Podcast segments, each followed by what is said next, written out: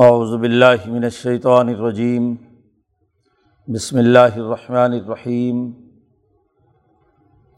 ولاقد آتینہ موسل کتاب فخت الففی ولولا کلیمت سبقت من ربک لقضی بینہم و انہم لفی شکم منہ مریب من عامل صالحا فلی ومن اصا علیہ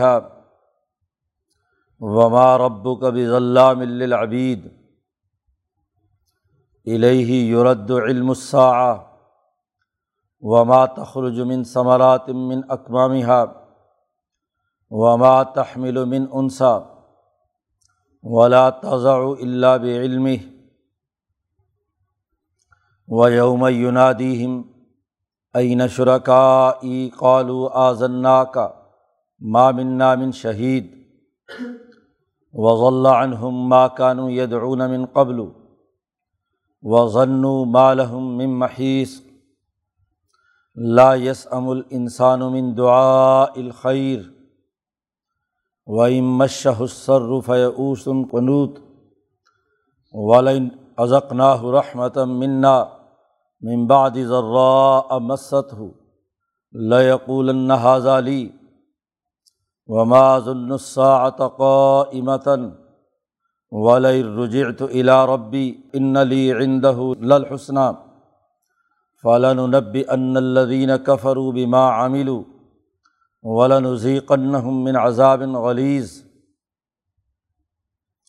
وَإِذَا أَنْعَمْنَا عَلَى الْإِنسَانِ اعراضہ ون آب جانب وائزا مسح الشر فضو دعا ان عریض قلعرائی تم انکان من عند اللہ ثم کفر تم بھی من اضل ممن ہوا فی شقاقم بعید ثنوریم آیاتنا فی وفی انفسم حتیٰ یتبین لہم انہ الحق اولم یکفی بربی کا انّ علاق الشعین شہید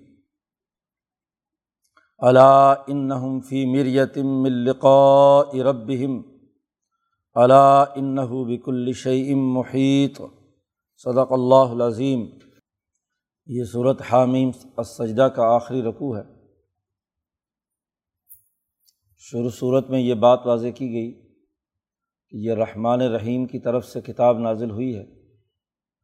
اور اس میں بڑی تفصیل کے ساتھ اللہ نے اپنی آیات اور نشانیاں بیان کی ہیں۔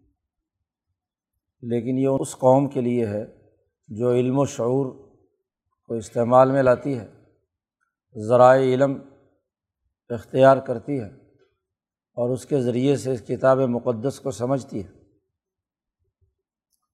اس آخری رقوع میں یہ بات واضح کی جا رہی ہے کہ ایسی ہی ایک کتاب ہم نے موسا علیہ السلام پر بھی نازل کی تھی، تورات۔ جیسے آج اس قرآن حکیم کے حوالے سے علم سے کورے لوگ اس سے اختلاف کرتے ہیں، اسی طرح اس تورات کے نزول کے بعد اس سے بھی اختلاف کیا گیا۔ ولاقد آتینہ موسل کتابہ ہم نے موسا علیہ السلام کو بھی کتاب دی تھی۔ فخت الففی اس کتاب کے بارے میں بھی اختلاف کیا گیا۔ وہاں بھی لا علم اور بے شعور لوگ اس کی مخالفت کرتے رہے۔ انہوں نے اپنے علمی ذرائع جس سے علم حاصل ہوتا ہے وہ استعمال نہیں کیے اور اس علم سے فائدہ نہیں اٹھایا۔ قرآن حکیم کہتا ہے کہ ولا کلیمت ان سبقت میں رب کا اگر تیرے رب کا یہ کلمہ پہلے سے طے شدہ نہ ہوتا کہ حساب و کتاب ایک مقررہ وقت پر ہوگا، تو ہم دنیا میں ہی قزیہ بین ہوں فیصلہ کر دیتے دنیا میں ہی وہ لوگ جو علم کے منکر ہیں، کامل اور مکمل فیصلہ دنیا میں ہی کر دیا جاتا۔ لیکن یہ بات طے شدہ ہے کہ جب تک تمام لوگ اپنے تمام مراحل سے گزر کر جو طے شدہ نظام ہے حشر کے میدان میں جمع ہونے کا، وہ مرحلہ نہیں آتا، اس وقت تک مکمل حساب کتاب نہیں ہونا۔ دنیا میں ہر قوم اور نسل کے لیے ایک وقت مقرر کیا ہے کہ جو پچاس، ساٹھ، سو سال، ہزار سال کی زندگی قوموں کی رہی ہے، تو وہ اس مقررہ وقت پر دنیا میں رہیں گے۔ یہی معاملہ آج اب بھی تورات کی طرح قرآن حکیم کے منکرین علم کا استعمال نہ کرنے والے ان کا فیصلہ ہو جانا چاہیے۔ لیکن چونکہ ہم نے اپنے اوپر لازم کر لیا ہے، اللہ نے پہلے سے یہ فیصلہ طے شدہ نظام کے تحت، عالمگیر تقدیر کے تحت طے کیا ہے کہ قوموں کے حساب و کتاب کا ایک وقت ہے۔ دنیا میں بھی ایک وقت ہے جو بدر اور فتح مکہ کی صورت میں آیا اور آخرت کا جو مقرر شدہ وقت ہے وہ بھی طے شدہ ہے۔ اب اس پورے دورانیے میں جو انہیں وقت دیا تھا پرچہ حل کرنے کے لیے، اس کائنات کے خالق و مالک کے ساتھ تعلق اور ربط پیدا کرنے کے لیے، اعلیٰ علم کے حصول کے لیے، یہ علم کے بجائے، علم کی ضد جو شک ہے اس شک میں مبتلا ہے اور شک بھی ایسا ہے کہ حضرت نے ترجمہ کیا شیخ الہند نے جو چین نہیں لینے دیتا۔ ویسے لفظی ترجمہ تو مریب کا یہ ہے کہ اس شک میں بھی شک ہے۔ آدمی کو ایک شک ہو، ایک تو علم کی حالت ہوتی ہے جس میں آپ کے پاس کم از کم ضن غالب ہوتا ہے۔ غمان غالب ہوتا ہے کہ جو موقف آپ اختیار کیے ہوئے ہیں، اس کی کچھ علمی بنیادیں ہیں اور وہ حقائق پر مبنی ہیں۔ سو فیصد علم یہ تو بہت ہی اونچے درجے کی بات ہے۔ اور نہیں تو کم از کم ستر اسی ساٹھ فیصد آدمی کو گمان ہوتا ہے تو وہ اسے علم کہا جاتا ہے۔ اور ایک یہ کہ پچاس ڈگری سے بھی کم ہو، محض گمان، محض وہم اور اگر دو چار فیصد ہو تو وہ تو بالکل ہی شک ہے۔ تو دنیا کے معاملات کے بارے میں یہاں کے حقائق کے حوالے سے شک میں ہے اور شک بھی ایسا ہے کہ وہ خود چین نہیں لینے دیتا، شک میں بھی شک ہے۔ تو یہ تو انتہائی ہاں جی بدترین حالت ہوتی ہے کسی بھی معاملے سے متعلق اس کے علم و شعور کے حوالے سے۔ تو ان تحقیق قرآن نے کہا، بے شک، لفی شک کم من ہو مریب۔ یہ اس کے بارے میں شک در شک میں مبتلا ہے۔ ایسے شک میں ہے ایسے دھوکے میں پڑے ہوئے ہیں کہ اس کے اندر خود انہیں شک ہے، مریب۔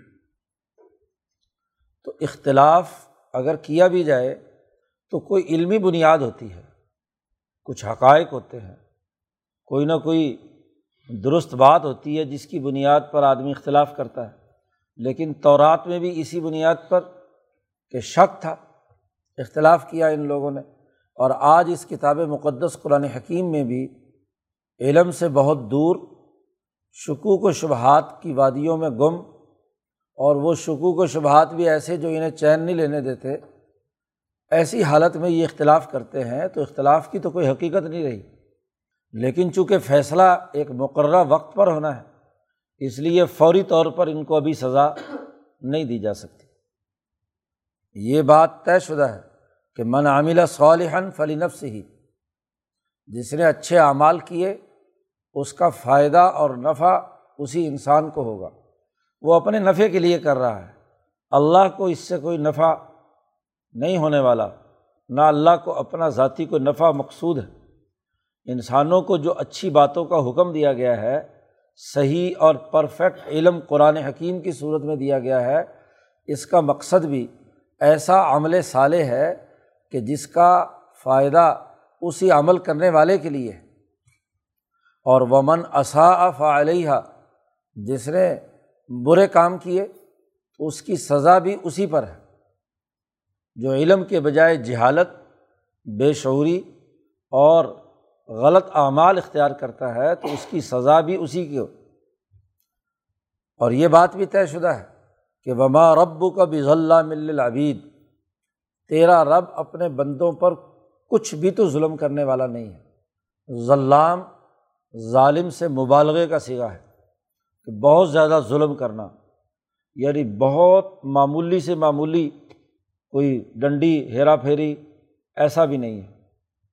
اپنے بندوں کے لیے بالکل عادل ہاں جی کسی بھی طرح کا کوئی ظلم کرنے والا تیرا رب نہیں ہے۔ اب یہ بات واضح کی گئی کہ تیرے رب کا کلمہ پہلے سے طے شدہ ہے کہ کس وقت ان کی جزا و سزا کا عمل شروع ہوگا۔ صحیح اعمال کا اچھا نتیجہ اور برے اعمال کا برا نتیجہ کب ظاہر ہوگا؟ جہاں تک اس سوال کا تعلق ہے تو اس کا جواب دیتے ہوئے اللہ کہتے ہیں الہی یورد علم السا جس نے یہ سسٹم بنایا ہے، جس نے وہ وقت مقرر کیا ہے، وہی جانتا ہے کہ وہ گھڑی، وہ قیامت کب آئے گی۔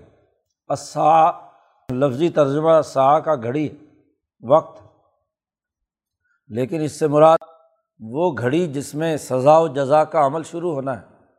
وہ دنیا کی قیامت ہو جیسا کہ حضور نے فرمایا کہ جس آدمی کی موت واقع ہو جاتی ہے فقط قیامت قیامت ہو اس کی قیامت قائم ہو گئی۔ اس کا تو مرحلہ شروع ہو گیا۔ تو موت بھی گویا کہ قیامت۔ تو دنیا میں کس کس کی کس وقت موت آنی ہے؟ کب ابو جہل گرفت میں آئے گا؟ کب اتبا شہبہ کیسر و کسرا کنٹرول میں آئیں گے؟ ان کی موت کب واقع ہوگی؟ اس کا ٹھیک ٹھیک اور صحیح صحیح علم۔ دنیا میں کسی انسان، کسی نہ بڑے سے بڑے نبی کو ہے، نہ بڑے سے بڑے کسی فرشتے کو ہے۔ اس کا علم خالصتاً اللہ تبارک و تعالیٰ کے پاس ہے۔ اس لیے جبرائیل امین نے جب حضور اقدس صلی اللہ علیہ وسلم سے چند سوالات کیے تھے امت کو سکھانے کے لیے، تو وہاں حضور صلی اللہ علیہ وسلم سے ایک سوال یہ بھی کیا جبرائیل نے کہ متسا قیامت کب آئے گی؟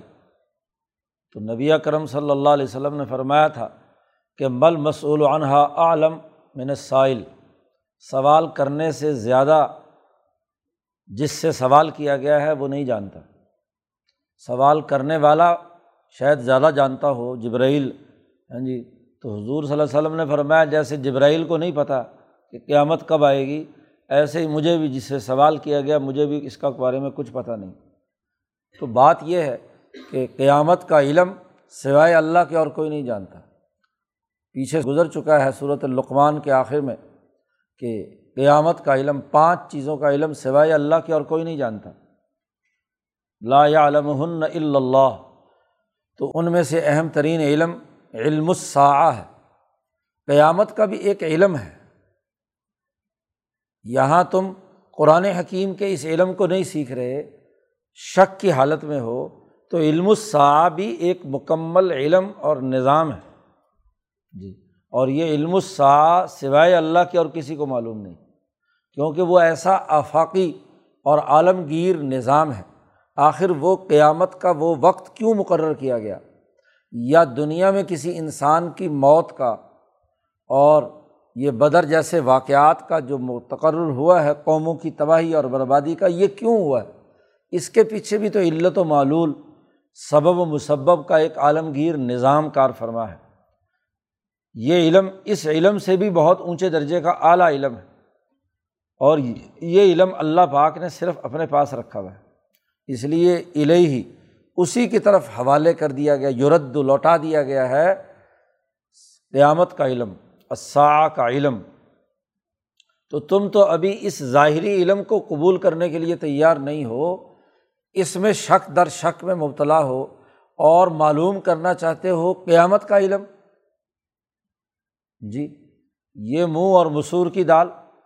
جی تمہارے اندر تو ابھی یہ علم حاصل کرنے کی صلاحیت اور استطاعت پیدا نہیں ہوئی۔ چہ جائے کہ تم قیامت کا علم حاصل کرنا چاہتے ہو۔ یہ علم السا تو بہت اونچے درجے کا علم ہے۔ تم تو یہ بھی نہیں جانتے کہ ایک پودے میں سے جو شگوفہ پھوٹ رہا ہے، اس کے پیچھے کیا علمی نظام کار فرما ہے؟ وما تخرج و من ثمرات من اقوامی جو بھی کچھ پھلوں میں سے، جو پودوں میں سے، جو اس کے خوشے اور نباتاتی جتنی بھی چیزیں، شگوفے اس میں سے پھوٹتے ہیں، اس کا علم بھی اللہ کے پاس ہے۔ اور وما تحمل من انسا کسی مادہ کے پیٹ میں حمل کیا ہونے والا ہے؟ اس کا جو وقت مقرر ہے، اس کا علم بھی ہے، ایک مستقل علم ہے۔ اور ولا تضاء اور کوئی عورت جب بچہ جنتی ہے، اس کے پیٹ سے کیا نکلنے والا ہے؟ یہ تمام چیزیں اللہ بے علم ہی سوائے اللہ کی، اس کا کوئی نہیں جانتا۔ تو جو ان چیزوں کا جو ظاہری معاملہ ہے، وہ تک نہیں تم جانتے، شک اور ہاں جی مشکوک حالت میں زندگی بسر کر رہے ہو، علم کے ظاہری ذرائع تم نے بند کر لیے اور دعویٰ کرتے ہو کہ ہمیں علم الصاع سمجھایا جائے، قیامت کا علم کے بارے میں بتلایا جائے۔ ذات کی کوڑ کرلی اور جپھے شتیروں کو، یہ کوئی حقیقت ہے؟ علم کا ہاں جی کوئی دائرہ نہیں، شک کی حالت میں ہے اور بہت اونچے درجے کا علم معلوم کرنا چاہتے ہیں۔ جو ابتدائی علم نہیں جانتا پرائمری نہیں جانتا مڈل اور میٹرک نہیں جانتا، وہ اوپر کی تعلیم کیسے حاصل کرے گا؟ ہر علم کی ایک ترتیب ہے۔ تم پہلے یہ علم تو سیکھو، اس علم کا شعور تو حاصل کرو، پھر اگلی بات ہوگی۔ ان کا معاملہ تو یہ ہے کہ جب یہ قیامت آئے گی وہ یوم یونادیم وہ دن تو وہ ہوگا جس میں یہ پکاریں گے۔ ہاں جی آئینہ شرکائی میرے شریک جو ہیں میرے مقابلے میں جو ان کو انہوں نے شریک بنایا ہوا تھا، وہ کہاں ہیں؟ ہاں جی اپنے ان خداؤں کو جو دنیا میں پوچھتے رہے، ان سرمایہ دار طبقات کو، ان حکمرانوں کو، ان فرعونوں نمرودوں، ابو جالوں کو ہاں جی پکاریں گے۔ کہ وہ کہاں ہیں؟ گم ہو گئے۔ قالو آزنا کا مامنا من شہید۔ کہ وہ کہیں گے کہ ہم نے آپ کو بتا دیا کہ ہمیں یہاں کوئی بھی جواب نہیں دے رہا، کوئی بھی یہاں اقرار نہیں کر رہا کہ میں اللہ کے مقابلے میں تمہارا خدا ہوں۔ جی جتنے خدائی کے دعوے دار ہیں، ان کی خدائی وہاں ٹھس ہو جائے گی میدان حشر میں۔ کوئی بھی ان کو جواب نہیں دے گا۔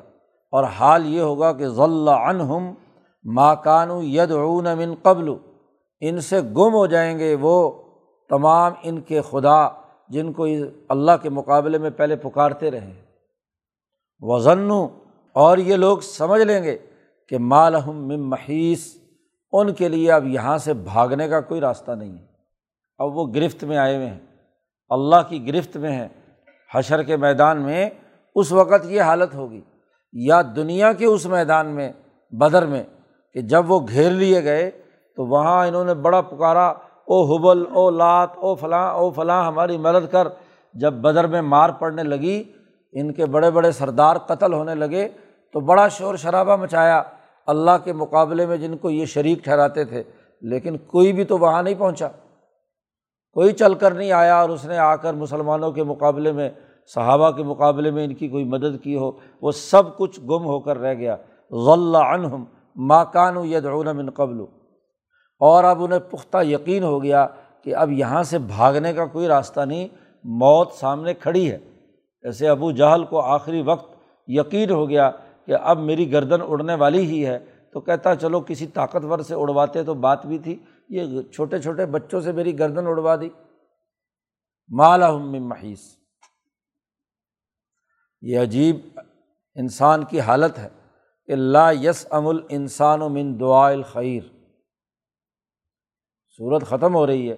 انسان کی لا علمی اور مشکوک حالت کا اندازہ اس بات سے لگائیے کہ علم تو حاصل نہیں کرنا چاہتا، شعور حاصل نہیں کرنا چاہتا، قرآن کو سمجھنا نہیں چاہتا، دعائیں بڑی کرتا ہے۔ جی لا یا سم الانسان ہو یہ انسان اکتاتا نہیں ہے۔ خیر اور مال و دولت کی دعا کرنے سے الخیر کا عربی لفظ جہاں بھی استعمال ہوا ہے، وہ مال و دولت کے مال میں انّ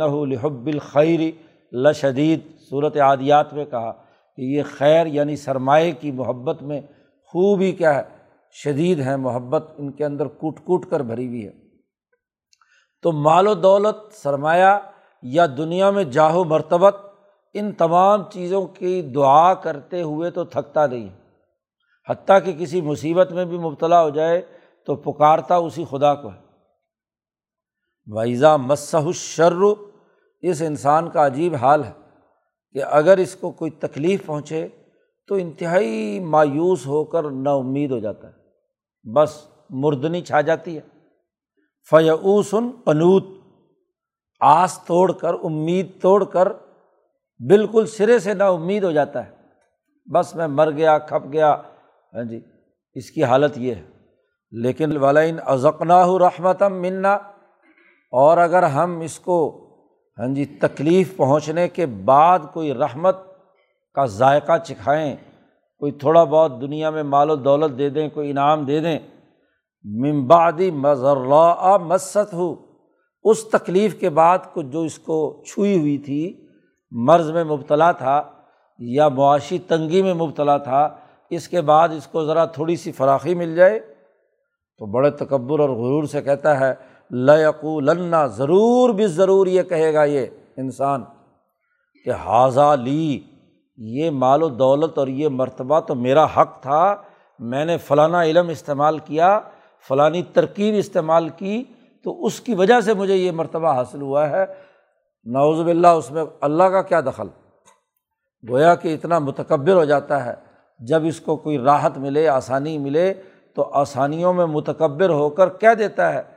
کہ یہ تو کہ یہ تو میرے علم اور میرے وجہ سے یہ سب کچھ ہوا ہے۔ حاضہ لی، یہ تو میرا حق تھا، مجھے ملنا چاہیے تھا۔ اور اگر نہ ملے تو انتہائی مایوس ہو کر چہرہ پچک جاتا ہے۔ ہاں جی ہنسی نکلتی نہیں ہے۔ ہاں جی بتیسی بند ہو جاتی ہے۔ ادھر ادھر کام کرنے کو کچھ نہیں۔ ہر وقت مایوسی کی حالت میں گھر پڑا رہتا ہے۔ تو ایک طرف یہ حالت ہوتی ہے اور دوسری طرف۔ اب یہ اللہ کے مقابلے میں اس کے علم کو نہ سیکھنے کے حوالے سے غرور اور تکبر کی حالت میں مبتلا ہے۔ اور جب یہ اس کو کوئی مال و دولت مل جاتا ہے، کوئی پیسے ویسے آ جاتے ہیں، کوئی رحمت ہم اس کو اپنی مہربانی سے عطا کر دیتے ہیں، تو وما ازن الساعت امتن اس بڑے غرور اور تکبر سے کہتا ہے کہ میرا خیال نہیں ہے کہ قیامت قائم ہونے والی ہے۔ بس سدا ایسا ہی رہے گی۔ کیونکہ مال و دولت ہے، کوٹھی بنگلہ ہے، جائیداد ہے، مرتبہ حاصل ہو گیا، سیاسی طاقت پیدا ہو گئی، تو غرور اور تکبر سے عدل و انصاف کی دھجیاں بکھیرتا ہے اور کہتا ہے یہ جزا و سزا کی گھڑی میرا خیال یہ ہے کہ نہیں ہونے والی۔ آواز النسات قائمت اور پھر بڑے تکبر اور غرور سے اگلی بات بھی کہتا ہے کہ بالفرض والا رجع تو الا رب بھی اگر میں لوٹ کر اپنے رب کے پاس چلا بھی گیا حشر کے میدان میں، تو ان علی عندہ للحسنہ میرے لیے اللہ کے پاس بھی بہت ہی نیکی اور جنت اور بہت انعامات وہاں ہوں گے۔ وہاں بھی مجھے اسی طرح ٹھاٹھ ملے گا۔ تو یعنی دماغ جب خراب ہوتا ہے کہ بغیر کسی علم کے محض خیرات حاصل کرتا ہے۔ ہاں جی محض خیر حاصل کرتا ہے۔ اللہ کی طرف سے کوئی دیا ہوا مال امتحان کے لیے یا کوئی مرتبہ خیرات میں ملا ہے نا، اللہ کی طرف سے تو خیرات میں ملا ہے۔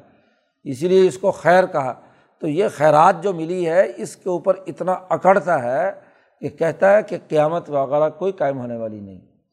اور اگر بالفرض میں اللہ کے پاس گیا، تو دنیا میں جیسے میرے پاس طاقت اور عزت اور اختیار اور عقل اور اپنے خیال کے مطابق لوٹ مار کی صلاحیت موجود ہے، تو اللہ میاں کے پاس بھی مجھے ایسا ہی ملے گا۔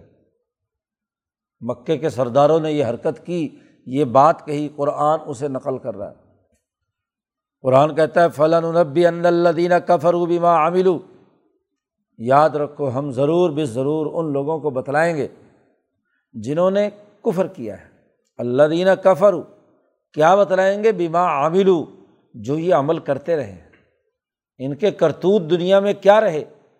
اس کی بنیاد پر ہم ضرور بتلائیں گے، یہ اس کے دماغ میں جو خیال ہے کہ قیامت وغیرہ کچھ نہیں ہونی، یہ خام خیالی ہے۔ ہم ضرور وہاں بتلائیں گے، آئینہ دکھلائیں گے کہ یہ یہ تو نے عمل کیے ہیں۔ بتا اب ان عملوں کی کیا سزا ہونی چاہیے۔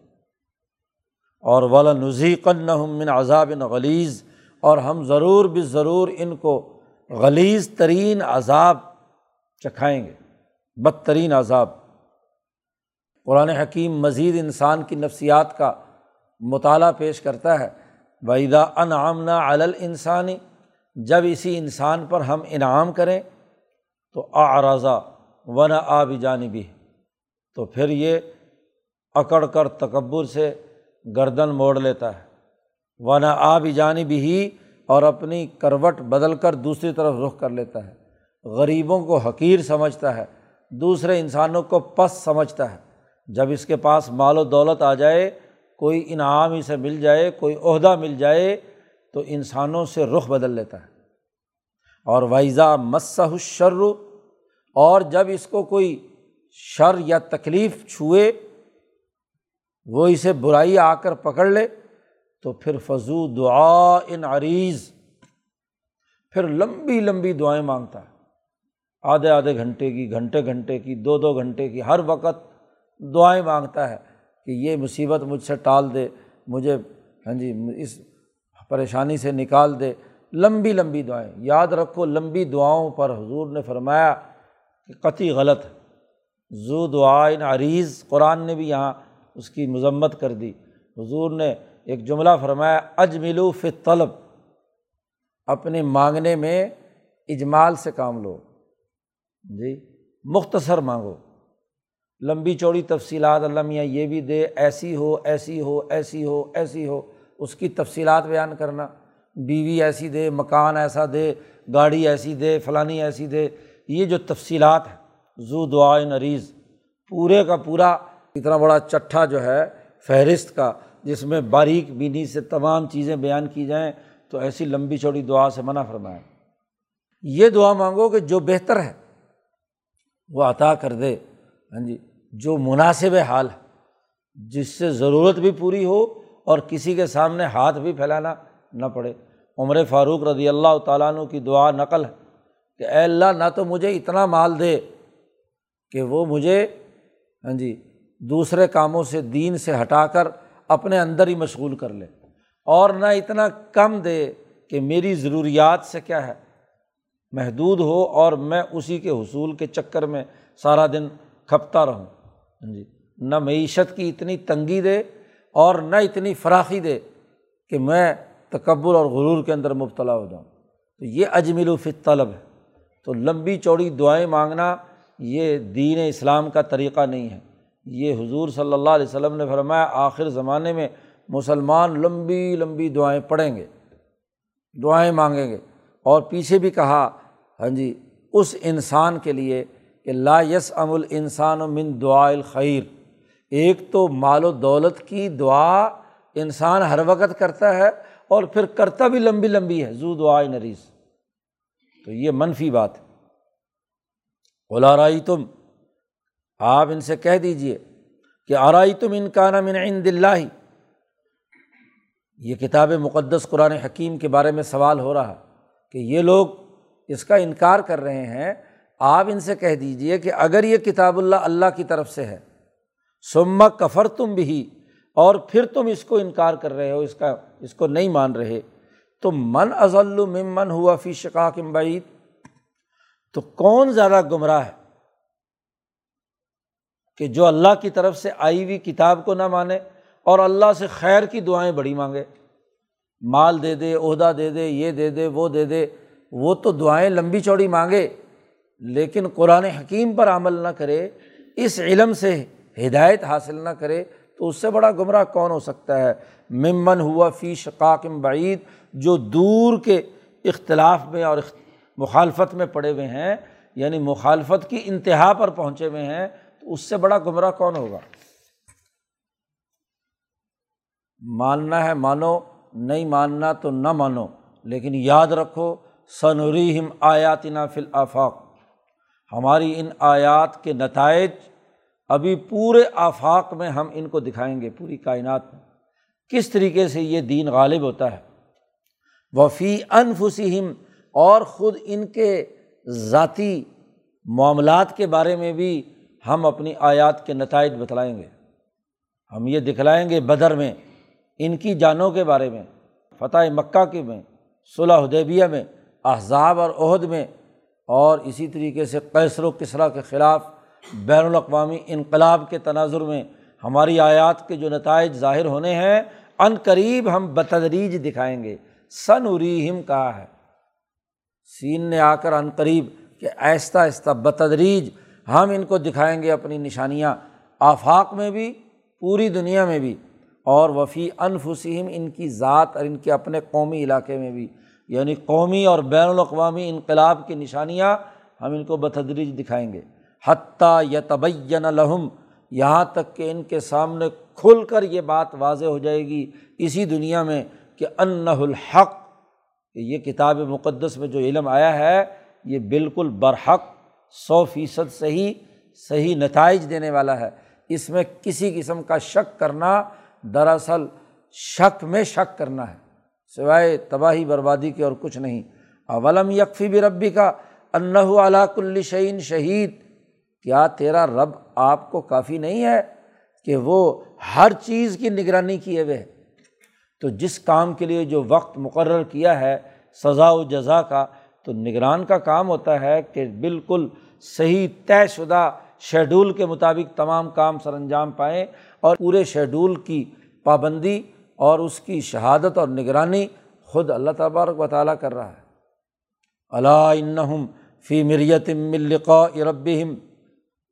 خبردار، یہ لوگ اپنے رب سے ملاقات کے حوالے سے قیامت کے میدان میں ہاں جی جمع ہونے، اللہ کے سامنے حاضر ہونے اور یہ موت جس وقت بدر میں اور ان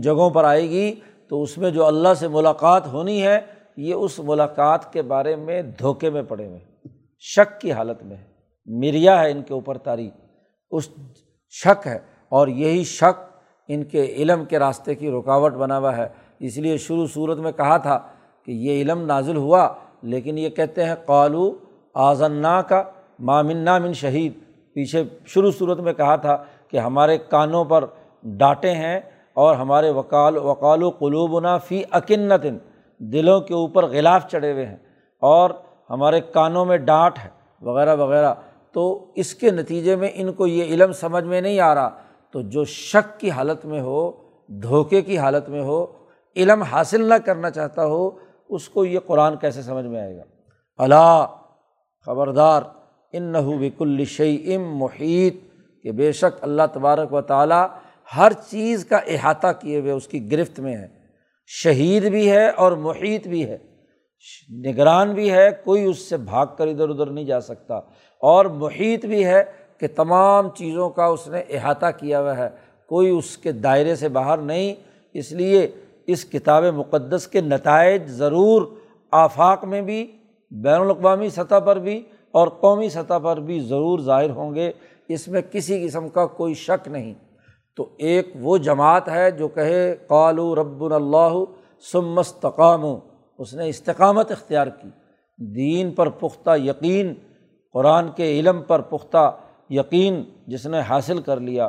اور ایک وہ ہے کہ جو شک کی حالت میں ہے، علم کے ذرائع اس نے روک رکھے ہیں اور شک میں بھی شک کی حالت میں ہے۔ دونوں کے درمیان بڑا فرق ہے۔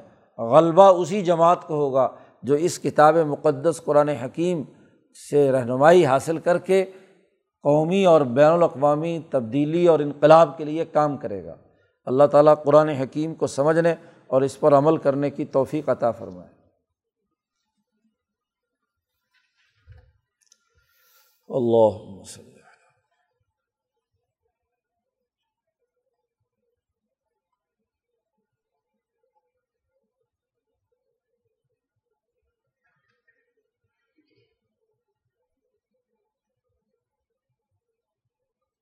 اجمعین